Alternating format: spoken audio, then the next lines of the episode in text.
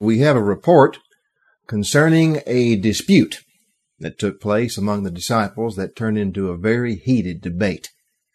And if the purpose of this debate were to be recorded for future posterity, it would be a debate that if I had taken part in, I would personally be very embarrassed about because what we find out is that they were debating over which of them might be the greatest in the kingdom of heaven. Luke, who wasn't there, merely an investigative reporter, simply states in his chapter 9, verse 26, that an argument arose among the disciples as to which of them might be the greatest. Mark reports in his chapter 9, verse 33, that when they came to Capernaum and when they were inside the house, probably Peter's house, Jesus asked them, What were you disputing among yourselves on the way? And where it says Jesus asked them, the Greek word used for asked is a form of word which suggests that Jesus had to ask them repeatedly because following in verse 34 it reports that they all kept silent, for on the way they had disputed who among them might be the greatest. In other words, they were slow to answer because who wants to admit that? And I always love it when we find Jesus asking a question, as though he doesn't already know. Matthew's report says nothing about the debate or Jesus' question, but simply reports in chapter 18 verse 1 that the disciples came to Jesus asking, Who is the greatest in the kingdom of heaven?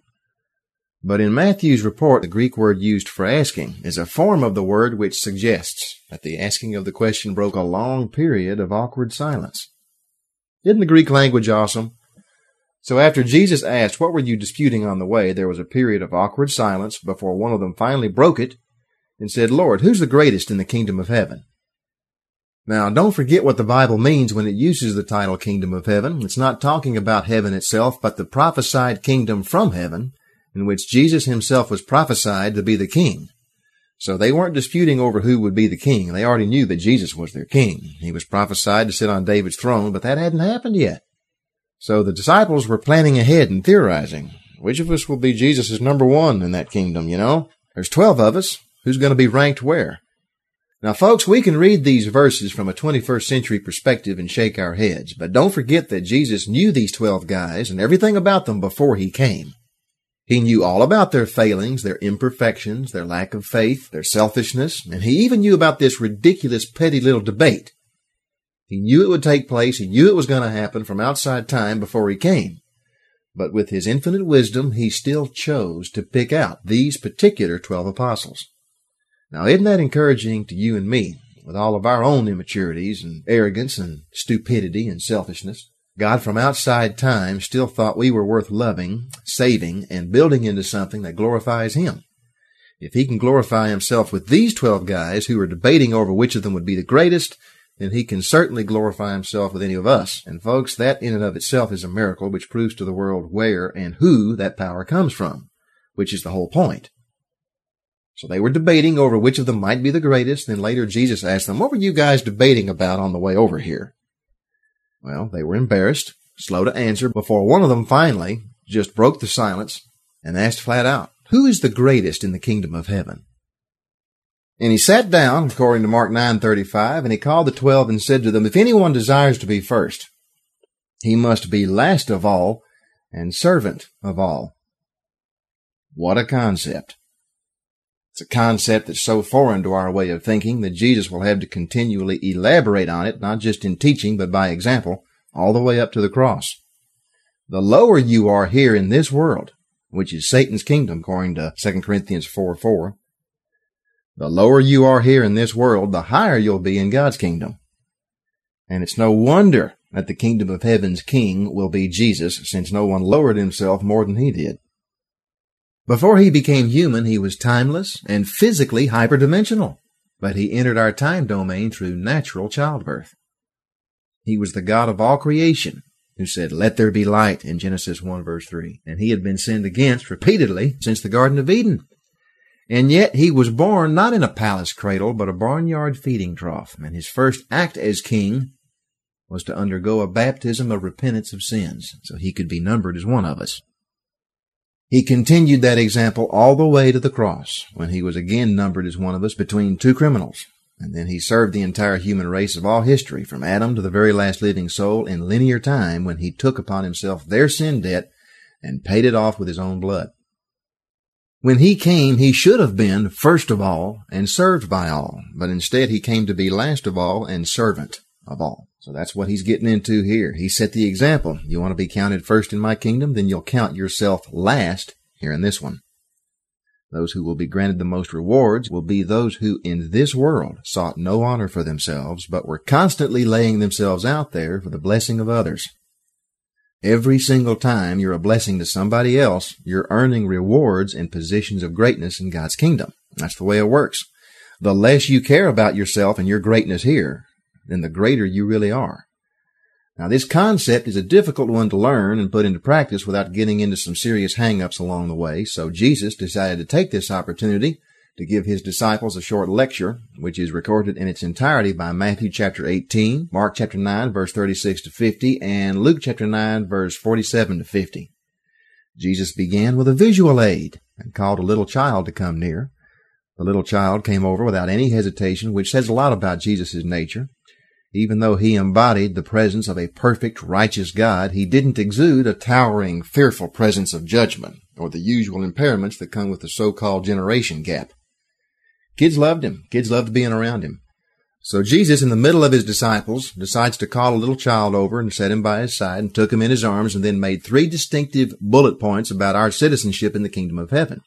Now, for various reasons, Mark and Luke only recorded the third point that Jesus made, but Matthew gave us all three.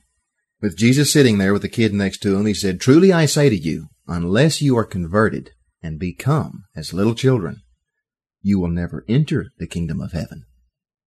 Then whoever humbles himself like this little child is the greatest in the kingdom of heaven, and whoever receives one such child in my name receives me. Three how-to points. One, how to enter the kingdom.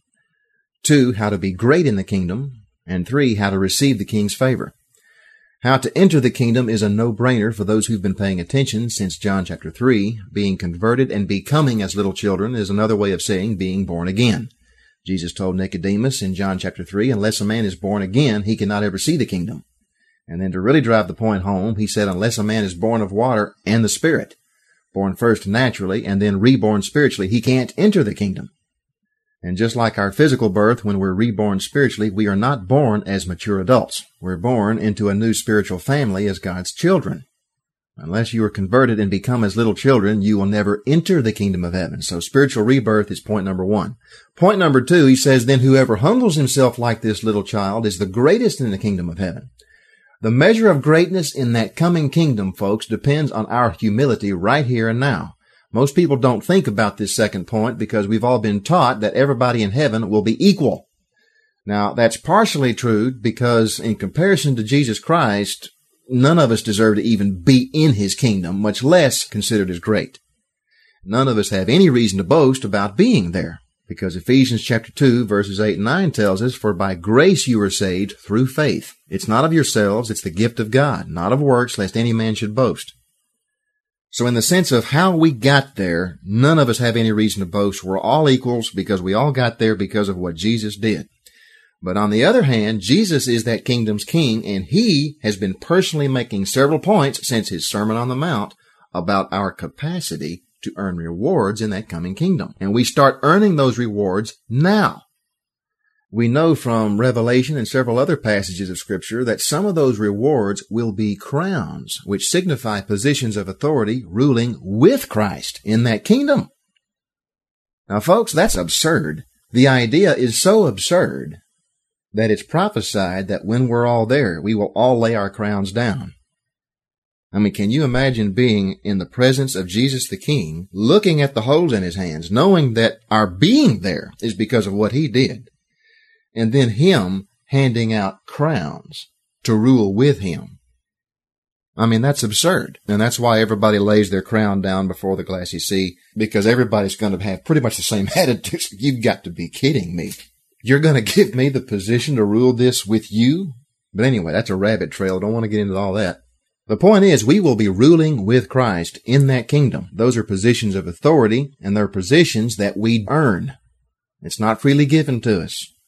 And how are they earned? Well, Jesus' Sermon on the Mount gave us several ways, and the consistent theme is humility. Remember what Jesus said? When you pray, don't do it to be seen or heard by men, but do it privately so only God sees it. When you give to those in need, don't announce it publicly to be seen by men, but do it privately so only God sees it. So with that in view here, what does it mean specifically to humble yourself like this little child? Are you ready for this, folks? Because people have gone nuts over this verse and tried to make it real deep and real complex, and it's real simple. It means that since we've been reborn into God's family, and since we've become as little children, then it means we should behave as though God is our Father. That means as His child, we should submit to Him every purpose, every goal, every thought, every emotion, everything we are, and to make what He wants our highest priority.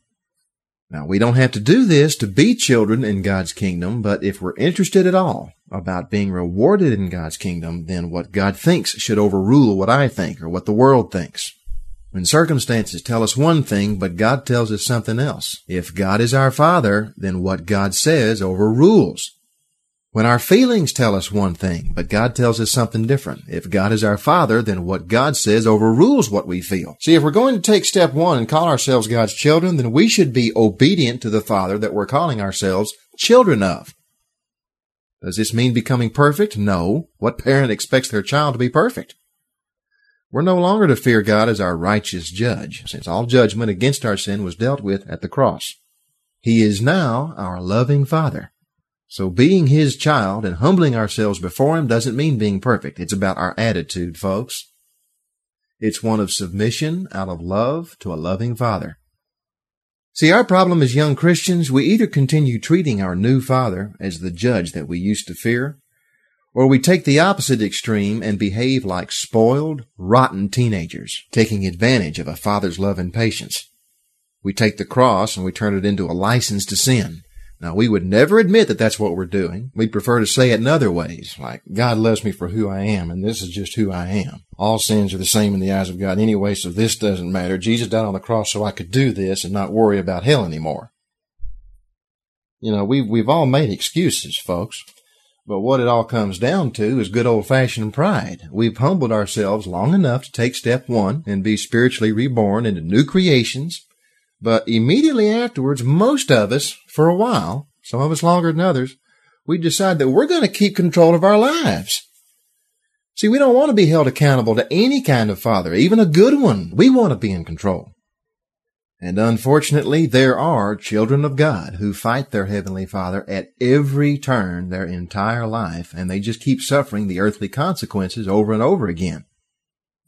Hell is no longer an issue. We know that. But folks, there are so many other factors at stake besides hell, such as peace of mind, God's blessing, answered prayer, and the confidence of knowing you're going to get more prayer answered. And the most at stake are the eternal rewards in the coming kingdom. Why would any of us want to risk losing those? Now don't put words in my mouth. We cannot lose our citizenship in God's kingdom, but we can miss out on rewards and rewarding positions in God's kingdom, and least of all, God's best for us here on the earth before the kingdom comes. Why would we risk missing out on all that just because we want to be in control? Folks, we should take every last bit of our pride and nail it to the cross with Jesus. We should take everything we are and lay it before the throne at every turn, every decision, and with every circumstance. And we should do this not because we're afraid of God, but because we know that He loves us in ways that no one else ever could or ever will. And His knowledge, His wisdom, and His experience, those are resources we should be tapped into concerning everything. And whenever God says one thing while circumstances, friends, or the world or our heart tells us something else, we should ignore every last bit of that and follow our Father. That's what a humble child would do. You know, you hear people say all the time, follow your heart, follow your heart. There ain't no place in the Bible that says follow your heart. The Bible says to give your heart to the Lord and then follow Him. That's what a humble child would do because the faith of a child is simple and it's trusting. Now, don't get me wrong. Even the most obedient and humble of children will occasionally question their father's intelligence once in a while. You know, but why, daddy? Why, daddy? Why do I have to wait? Why can't it be this way or that way? Why can't I have it now? That's just normal childhood curiosity and impatience. God expects that. That's normal. But as a whole, the humility of a child is simple, it's trusting, and it's faithful. And the benefits of being humble like that leads to greatness in the kingdom of heaven. Jesus said those who humble themselves like this little child are the greatest in the kingdom of heaven. So that's point number two. Point number three. Whoever receives one such child in my name receives me. That's Matthew's record of it. Mark adds that he said, And whoever receives me receives not me, but him who sent me. And then Luke adds that Jesus repeated what he said earlier, according to Mark, where he said, For he who is least among you all shall be great. Which is just another way of saying if anyone desires to be first, he must be last of all and servant of all. All right, this is step three. What in the world does this mean? Whoever receives one of these little children in my name receives me, not only me, but him who sent me. What does that mean? Jesus is going to use this sentence to springboard into another area of discussion concerning the treatment of children in general, and especially the treatment of children who are saved. But, like I said, he uses this sentence to springboard into that. Right now, he's still lecturing his disciples in response to their question, Who's greatest in the kingdom of heaven? This is step three. Step one was becoming a child to enter the kingdom. Step two was humbling yourself like a child to be great in the kingdom. So now step three is receiving one such child to receive the king's favor. So when he speaks here of receiving one such child, he's speaking of one who's taken steps one and two. He's talking about receiving a fellow brother or sister in Christ. And this isn't just talking about someone who carries the Christian label or wears a cross around their neck or a Jesus fish on their car. At best, that implies they've taken step one. Jesus is saying if they've also taken step two, then anyone who receives them in my name receives not only me, but him who sent me. Now in this verse, the word receives in the original Greek means to welcome and accept. In other words, Jesus is saying to get over this whole concept of rank and greatness. If someone is a fellow brother or sister in Christ, one who's humbled themselves in Jesus' name, I don't care if he's the emperor of Rome or the emperor's janitor. Whether it's a wise old sage or this little child here, if he's humbled himself in my name, then he or she is your brother or sister. You're both children of my Father, so if you welcome and accept each other, you're welcoming and accepting me. And by default, receiving me is receiving the one who sent me. We aren't familiar with the typical family culture that's been around in most of the world for most of history, folks. But it used to be that if a member of any household was welcomed, it was the same as welcoming the whole house. If a prince was welcomed, it was the same as welcoming the king. So Jesus is saying, if you welcome and accept a member of my household, it's the same as welcoming and accepting me and the one who sent me. For he who is least among you all shall be great. And then later, Jesus will show them who's least among them all when he gets down on his hands and knees and personally washes all of their feet every last one of them. Once again showing by example what it really means to be great in His kingdom.